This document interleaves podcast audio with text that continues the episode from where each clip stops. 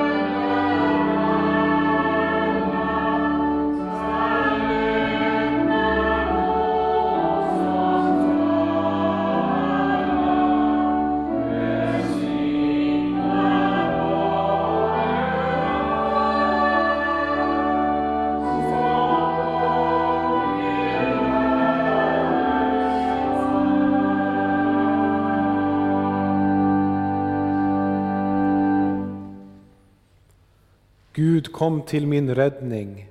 Herre, skynda till min räddning. Amen.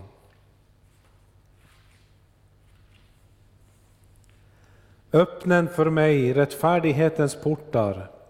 Jag vill gå in genom dem och tacka Herren. Detta är Herrens port. De rättfärdiga skulle gå in genom den. Jag tackar dig för att du svarade mig och blev mig till frälsning.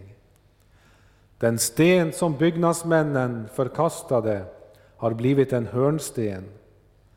Av Herren har den blivit detta. Underbart är det i våra ögon. Detta är den dag som Herren har gjort. Låt oss på den fröjdas och vara glada. Ack Herre, fräls. Ack Herre, låt väl gå. Välsignad vare han som kommer i Herrens namn. Vi välsigna eder från Herrens hus. Herren är Gud och han gav oss ljus. Ordnen eder i högtidsled med lövrika kvistar i händerna fram till altarets horn. Du är min Gud, jag vill tacka dig. Min Gud, jag vill upphöja dig. Tacken Herren, ty han är god, ty hans nåd varar evinnerligen. Ära vare Fadern och Sonen och den helige Ande, så som det var av begynnelsen, nu är och skall vara, från evighet till evighet. Amen.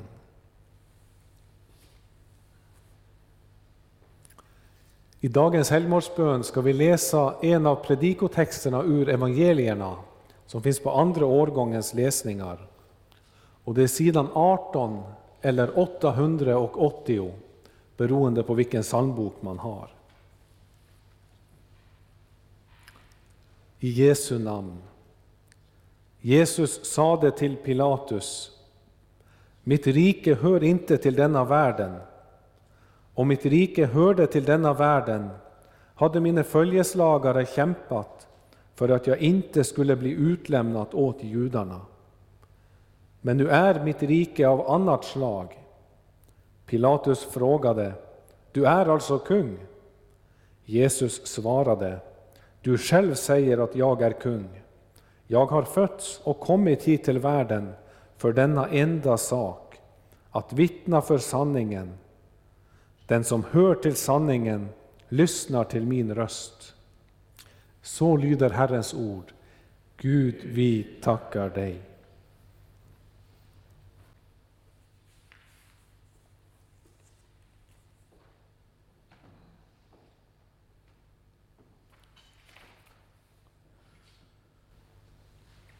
Kära Kristi församling, nåd vara med er och frid ifrån Gud vår Fader och Herren Jesus Kristus. Amen.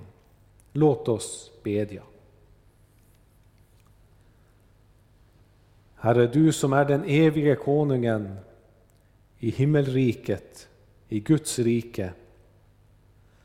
Låt oss få vara av sanningen, så att vi tillsammans med dig får leva för evigt i ditt rike. Drag oss in i ditt rike genom ditt ord.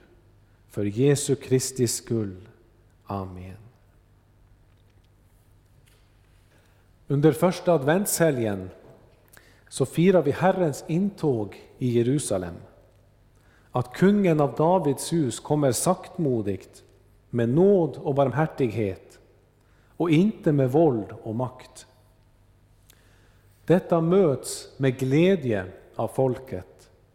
De tar palmgrenar och hälsar honom som en segerrik kung.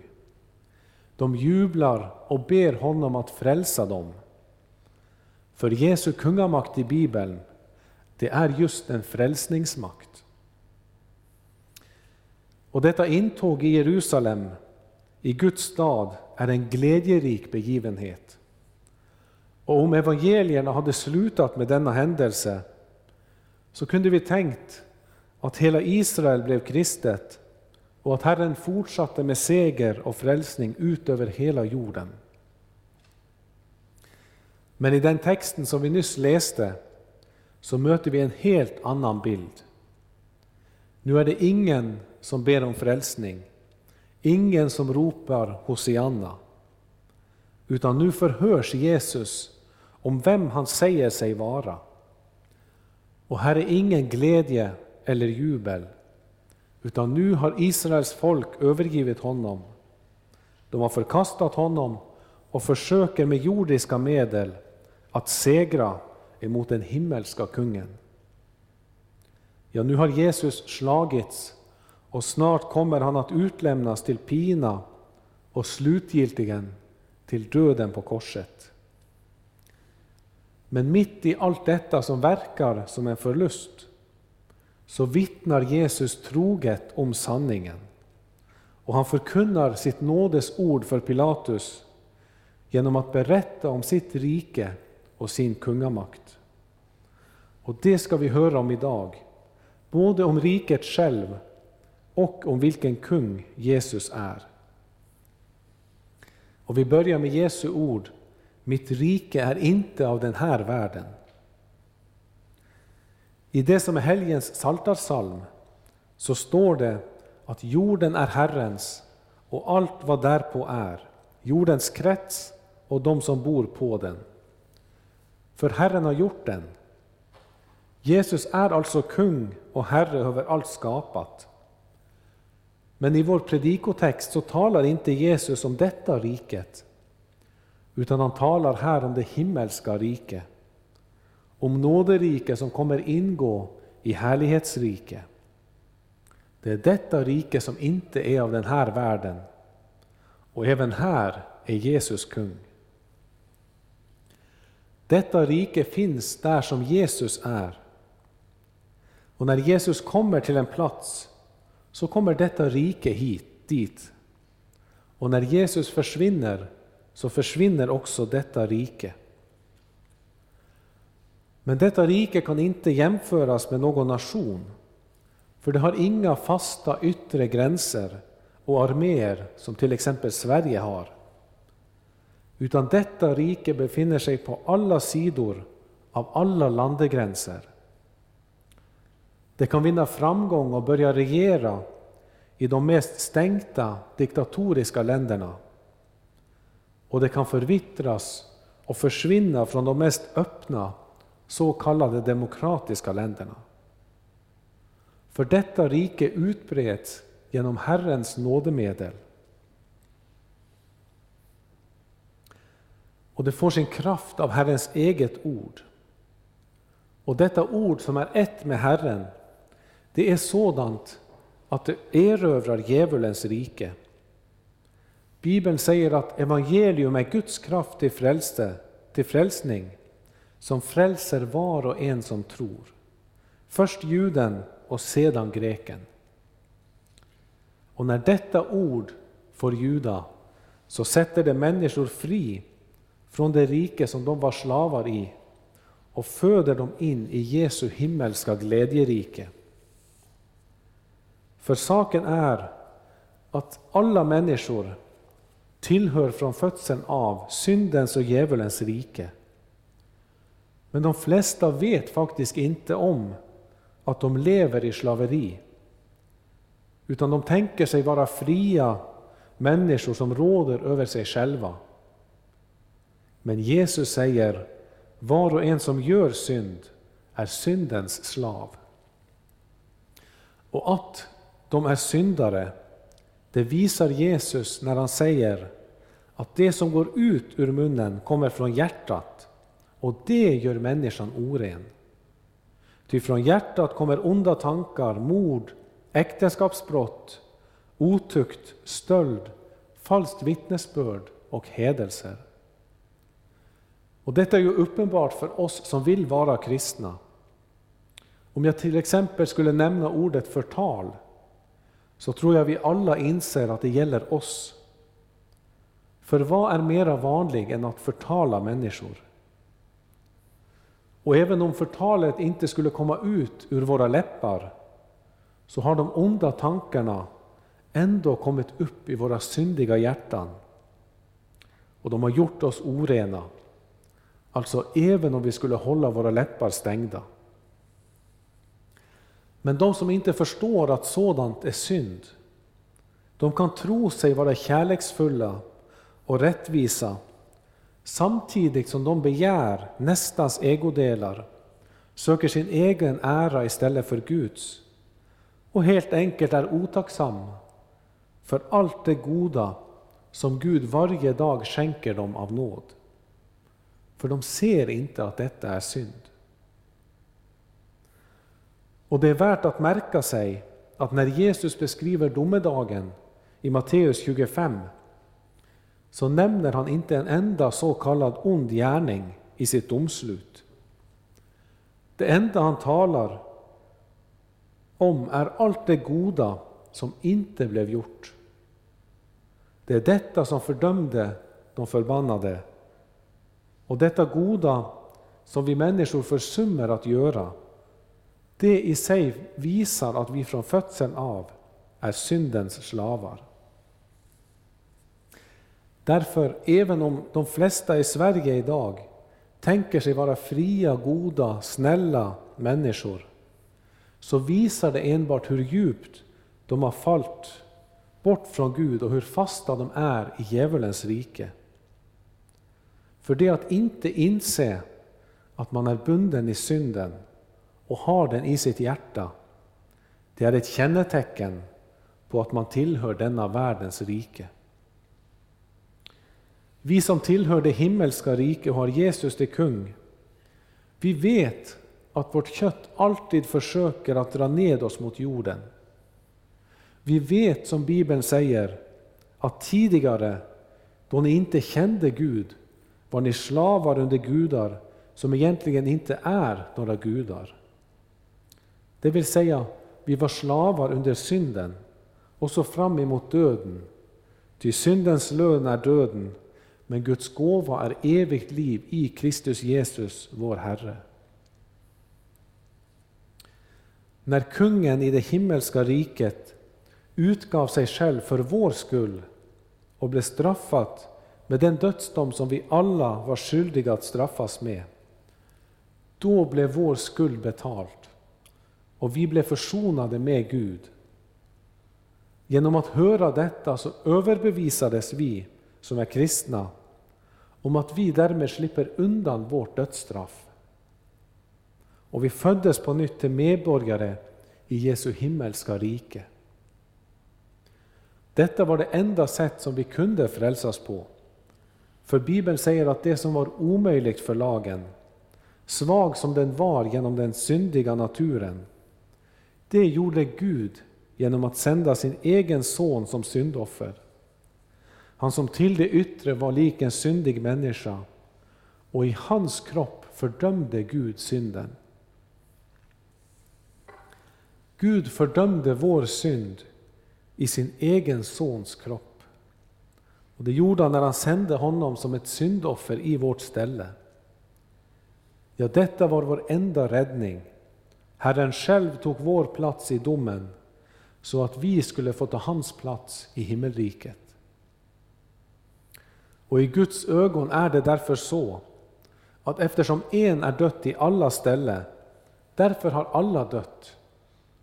För som Hebreerbrevet säger, Kristus blev offrat en gång för att bära mångas synder, och han ska en andra gång träda fram, inte för att bära synd, utan för att frälsa dem som väntar på honom.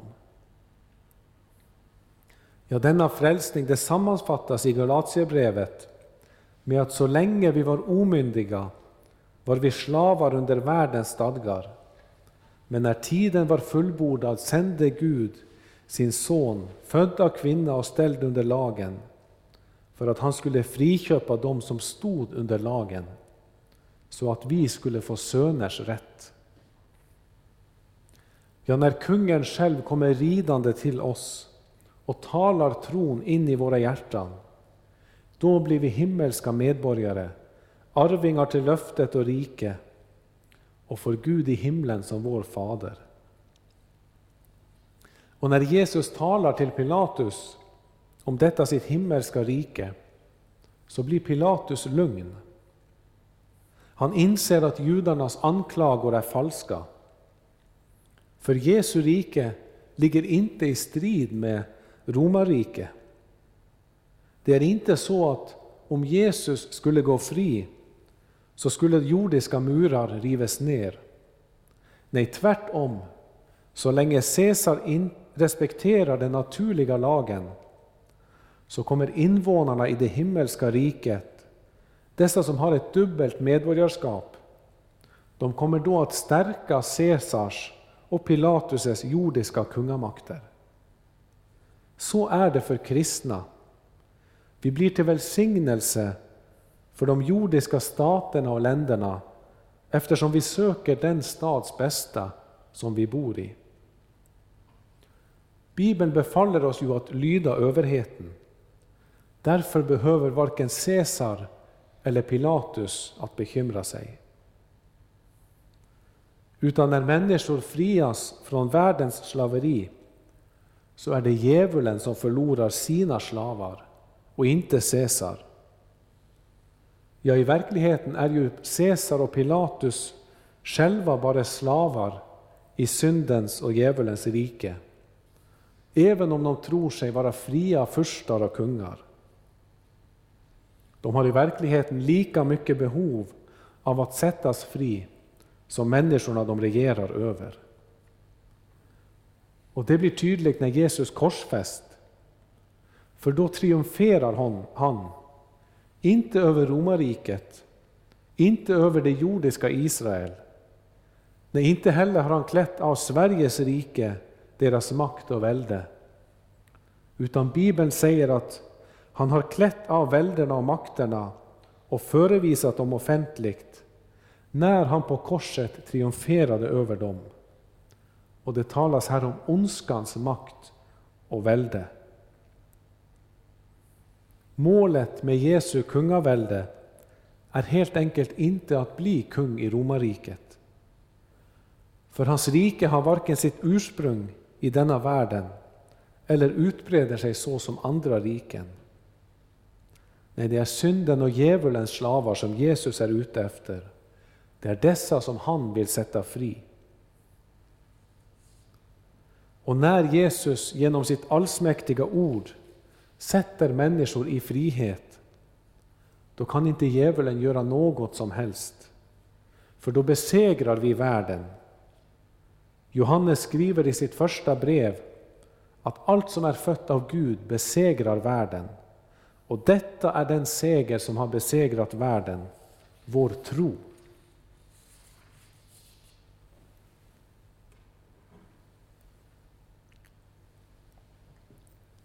Jesu rike är ett mäktigt rike. Jesus har änglaherrar och han har människor. Men det är inte detta som gör hans rike mäktigt. Utan det som gör Jesu himmelska rike mäktigt är att kungen själv är allsmäktig. Jesus har fått all makt i himlen och på jorden. Och därför kunde han utan ansträngning har slagit ner alla Pilatus och judarnas soldater. Han kunde ha förkrossat hela romerriket och befriat sig själv. Men då hade han enbart segrat för egen del och inte för oss. Och det hade inte hjälpt oss det allra minsta. Men nu har Jesus segrat för oss människor. Och han har gett oss försoningens tjänst. Och han har anförtrott oss försoningens ord. Därför vittnar vi om denna seger, både när vi själva samlas till gudstjänst, men också när vi bär det med oss i våra hjärtan och munnar. För Jesus seger gäller för alla människor. Gud är försonat med alla människor. Men inte alla vet om det. Och därför vill kungen skicka sitt försoningens ord ut över hela jorden. Annars blir det som jag hörde från andra världskriget om några japaner som låg och försvarade en ö. När kriget var slut så blev inte dessa nådd med fredsbudskapet. Och det gjorde att även om Japan och resten av världen fick fred i 1945 så fortsatte dessa soldater att försvara denna ö i många år efteråt. Deras frid var vunnen, men de fick inte höra om det. Så är det med många som inte är kristna. Honom som de strider emot har försonat sig med dem. Jesus har segrat för dem, Men de har inte fått det uppenbarat för sig genom försoningens ord. Därför fortsätter de att strida emot kungen. Ja, denna frid gäller även våra nära och kära.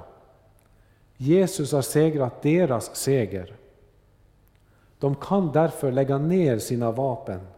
Fridens kung är här och vill vinna dem till sitt rike.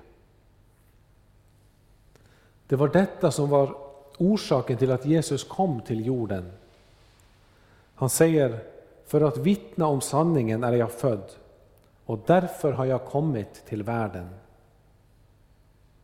Ja, så älskade Gud oss människor att han utgav sin enfödde son för att den som tror på honom inte ska gå förlorad utan ha evigt liv.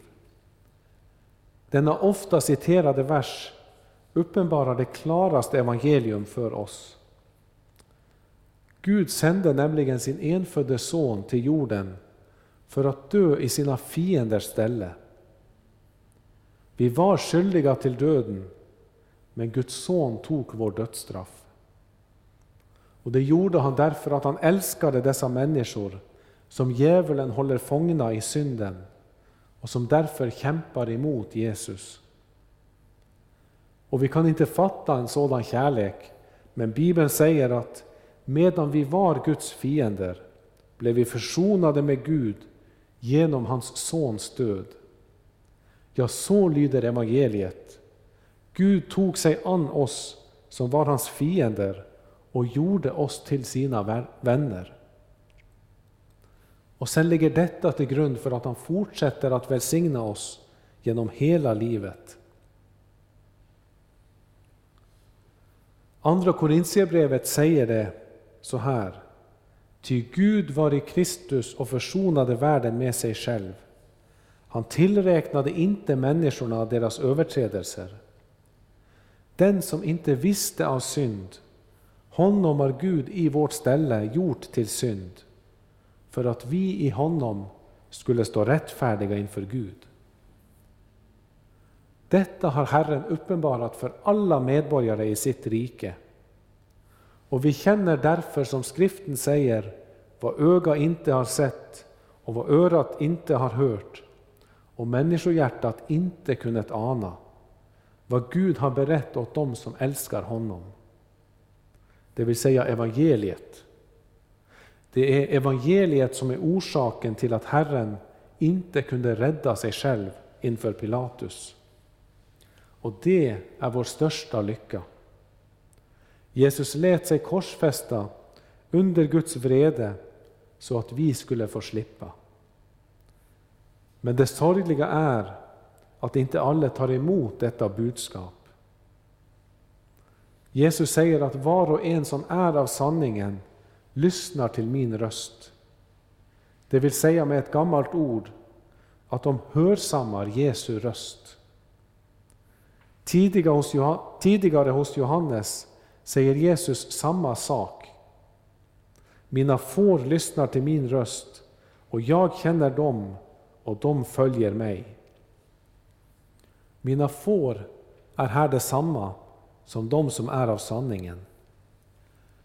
Men det handlar inte om särskilt moraliska människor, utan det inkluderar publikaner, horor och syndare. Bibeln visar oss att vi allihopa föds lika fördärvade. Vi behöver därför alla den samma hjälp. Bibeln säger att ni var på den tiden utan Kristus, utestängda från medborgarskapet i Israel och hade ingen del i förbunden med deras löfte. De levde utan hopp och utan Gud i världen. Alla är vi därför frälsta av nåd. Men Pilatus är ett exempel på en som inte är av sanningen. Han låter Jesus straffas, även om han vet att Jesus är oskyldig. Och han vänder sig bort från sanningen som Jesus uppenbarar för honom. För det kostar att ta emot denna sanning. Jesus säger att de som tar emot den att tjänaren är inte för mer än sin herre. Har de förföljt mig ska de också förfölja er. Ja, nu har Pilatus kommit till det ögonblick i hans liv där han på ett särskilt sätt blir kallad av Herren. Nu kan hans själ räddas för evigheten. Men så säger han tyvärr avvisande i nästa vers: vad är sanning? Och efter att ha sagt detta gick han ut till judarna igen och började begå sitt justitiemord. Gud vare tack som har uppenbarat för alla som är av sanningen att vi var syndens slavar, men att han har satt oss fri från detta slaveri. Ja, den allsmäktige Jesus, himlens och jordens herre och kung, han är barmhärtig och sen till vrede. Han kommer denna helg till oss saktmodigt och förkunnar att vår nådetid inte är slut. Om vi inte förrän idag hade friats från syndens slaveri, så ville Jesus än uppenbara sin räddning för oss, så att vi kan ta del av folkets jubel vid nedstigningen till Jerusalem. Hosianna, Davids son, välsignad är han som kommer i Herrens namn. Hosianna i höjden. Ja, detta är kungen i Guds rike, som även detta år rider in till sitt folk med ännu ett nådens år. Barmhärtig och nådig är Herren, långmodig och stor i mildhet. Låt oss hålla oss till honom alltid.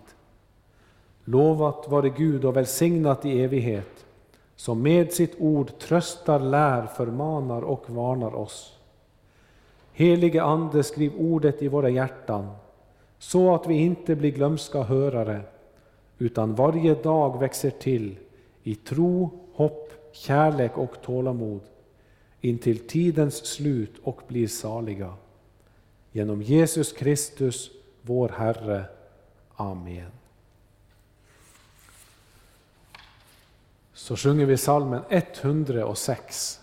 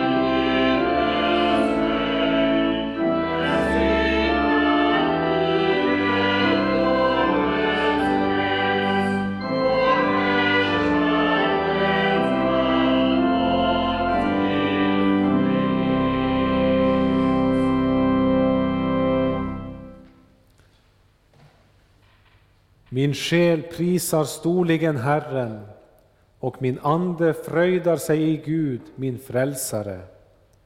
Ty han har sett till sin tjänarinnas ringhet, och se, härefter skola alla släkten prisa mig salig. Ty den mäktige har gjort stora ting med mig, och heligt är hans namn. Hans barmhärtighet varar från släkte till släkte över dem som fruktar honom. Han har utfört väldiga gärningar med sin arm. Han har förskingrat dem som tänkte övermodiga tankar i sina hjärtan. Härskare har han störtat från deras troner, och ringa män har han upphöjt. Hungriga har han mättat med sitt goda, och rike har han skickat bort med tomma händer. Han har tagit sig an sin tjänare Israel och tänkt på att bevisa barmhärtighet mot Abraham och mot hans säd till evig tid efter sitt löfte till våra fäder. Amen. Herren vare med er. Låt oss bedja.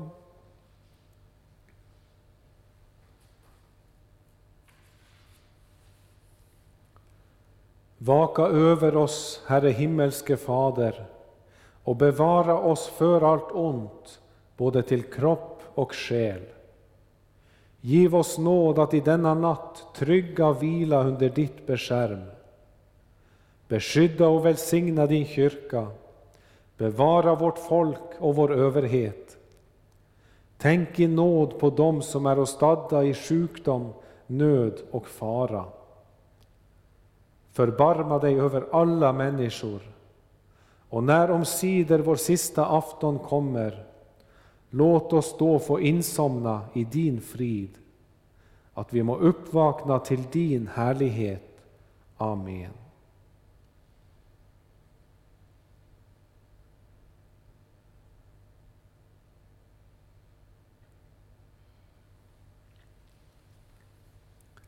Fader vår som är i himmelen, helgat var det ditt namn, tillkomme ditt rike. Ske din vilja så som i himmelen, så och på jorden. Vårt dagliga bröd giv oss idag, och förlåt oss våra skulder, så som och vi förlåta dem oss skyldiga äro. Och inled oss icke i frestelse, utan fräls oss ifrån ondo, ty riket är ditt, och makten och härligheten i evighet. Amen.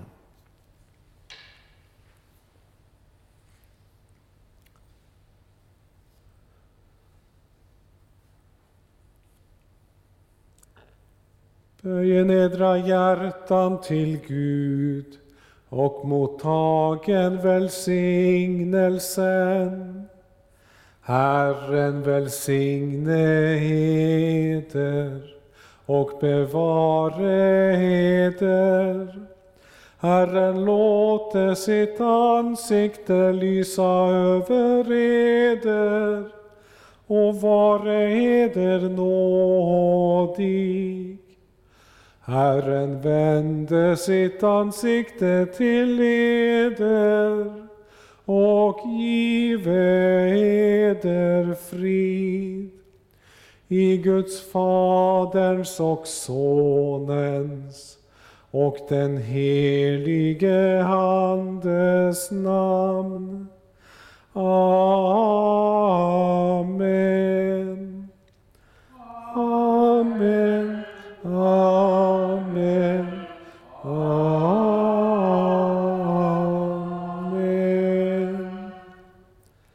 Så sjunger vi från vers 6 på psalm 512. 512, verserna 6 till 8.